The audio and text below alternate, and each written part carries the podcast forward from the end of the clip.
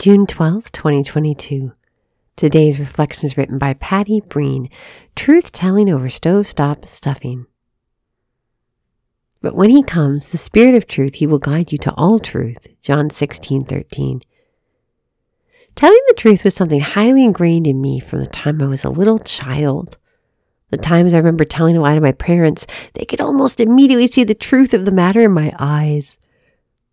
One time, my mom made stovetop stuffing for part of dinner. That stuff tastes horrible, am I right? And I couldn't stomach eating it. As I scraped my food into the garbage bin when my mom briefly left the kitchen, I knew it was the wrong thing to do. When she came back to the kitchen and asked if I'd finished my dinner, I burst into tears, unable to keep the lie up. The Holy Spirit and our human conscience are ways God guides us to tell the truth. In today's gospel, Jesus is preparing his disciples for the time when he'll no longer be with them on earth. Jesus is more or less saying, Hey guys, listen up. My time with you here is limited.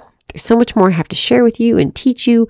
When the Holy Spirit comes to you, he'll guide you to all truth. He'll point you back to me and my Father.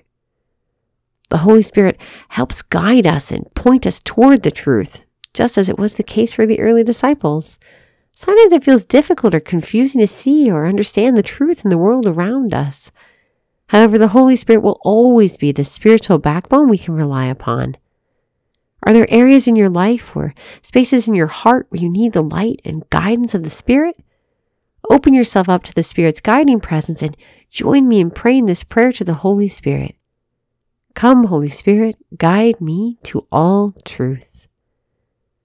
Lord Jesus, we thank you for this day and for this sisterhood. Send your spirit upon us, Lord, to bring us back to you. We ask this in your holy and precious name. Amen.